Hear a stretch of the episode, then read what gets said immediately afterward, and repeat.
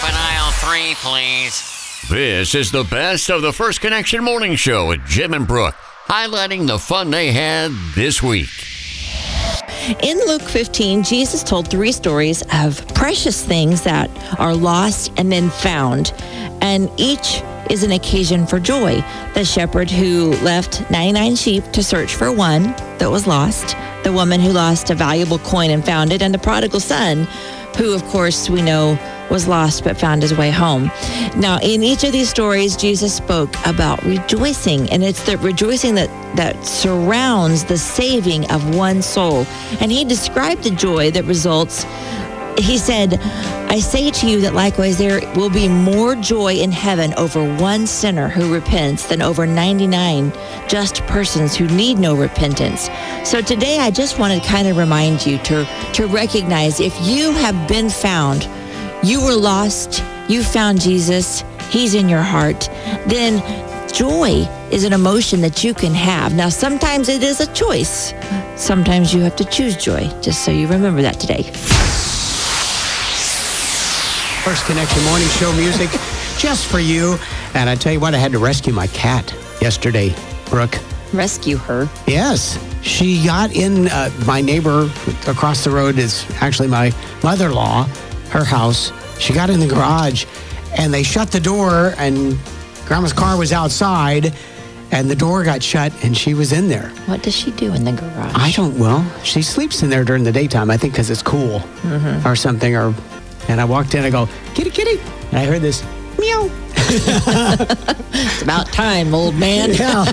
and there she was up on top. And uh, I picked her up and I cuddled her and took her home. And she made a beeline for the uh, for the food jar Yeah. bowl. My cat has learned to come in the dog door, but I've never seen her go out the dog door.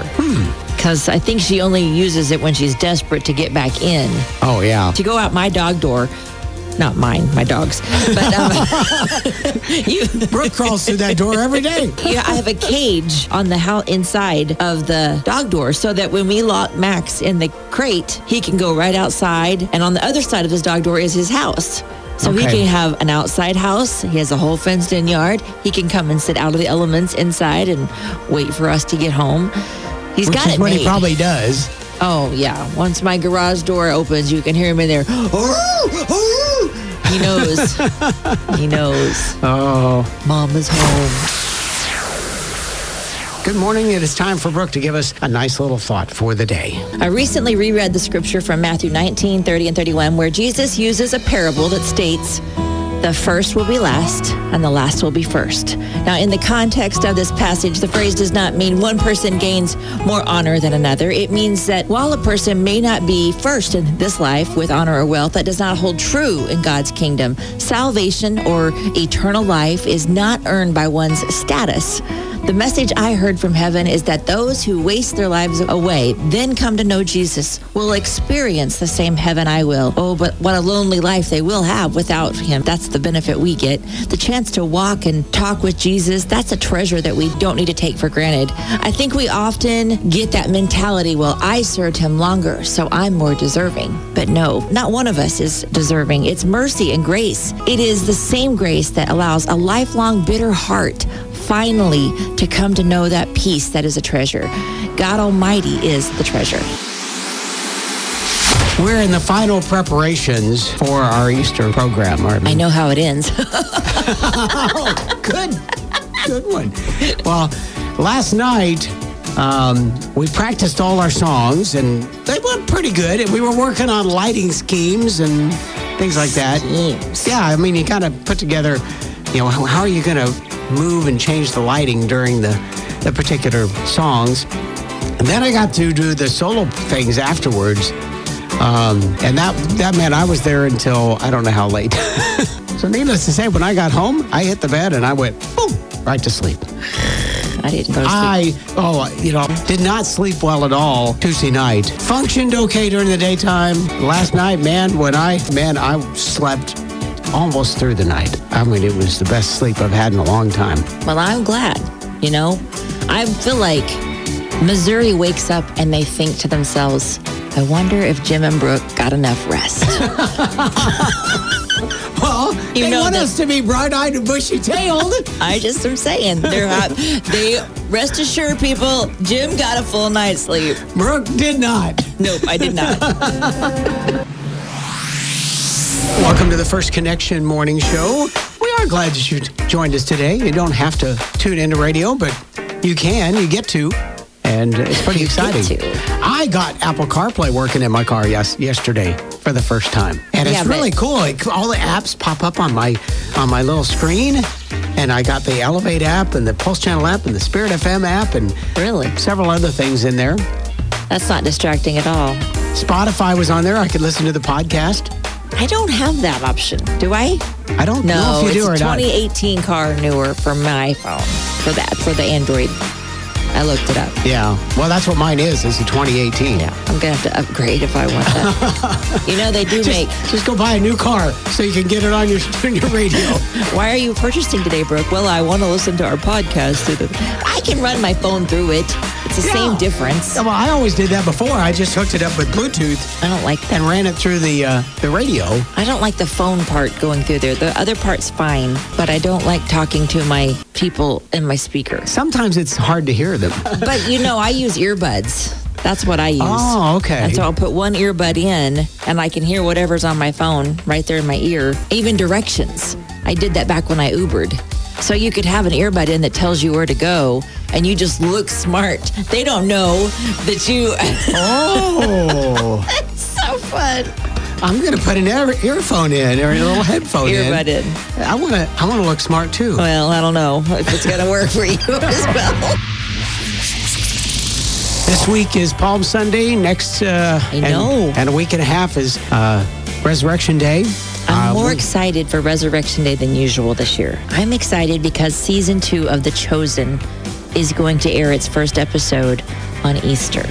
Oh, And I am like beside myself excited. I have watched the first season probably three times and I miss the characters. I love the characters so much in that show that I miss them and I want to know what they're doing now. It's really weird, especially the Jesus. I was going to say you could read the Bible and find out what they're doing. I know but, what but they- they add too much. They add No, way, right, way more- right. a lot more they stuff. give it's not that they're adding They to the bible in- either it's more of a they put in context to their lives and their story and it makes you it makes you understand what it was probably really like to be a follower of jesus to go from you know a tax collector such as matthew and and what that might have been like for him to switch everything up and to, to, to get rid of all of that I don't know. It might have been nice to have had a tax collector on the disciples. That way, when they needed money, he'd just go out and here, give me some taxes, and He and do just that. put it in the. Now who needs to read the Bible and find out what happened? It's Kane with Rise Up Lazarus, and I got sad news in my email box this morning. There was They an won't be at email that Resound said Fest. they're not going to be at Resound Fest. They had a conflict. They'll come back somewhere someday. We in need Missouri. to bring them in here to the Lake of the Ozarks or somewhere they, in they were in central Missouri, Missouri. not too long ago because I saw them Were in they? Springfield Oh, at another radio station. they didn't come by. yeah. They never come by us. Nobody knows where Possum Hollow is in Well, Camdenton. We'll have to put a big banner up or a We big, do. We need a bigger we- sign. Maybe we need to get one of those lights that you know shines up and twirls around at night. The Batmobile, like the bat, like the Bat. There we logo. go. Yeah, we could even have our logo on the top of it. Hmm. Oh, Maybe put that not. On, put that. Where's your list? Maybe your not. To-do list. Maybe not. Write that on there. Moments ago, we did have a winner for What's in Our Box. Dino guessed Bird's Nest. We had it in there Yeah. for a long time because that was clue eight. Now, my friend Tammy, who lives in Kansas City, is a nanny.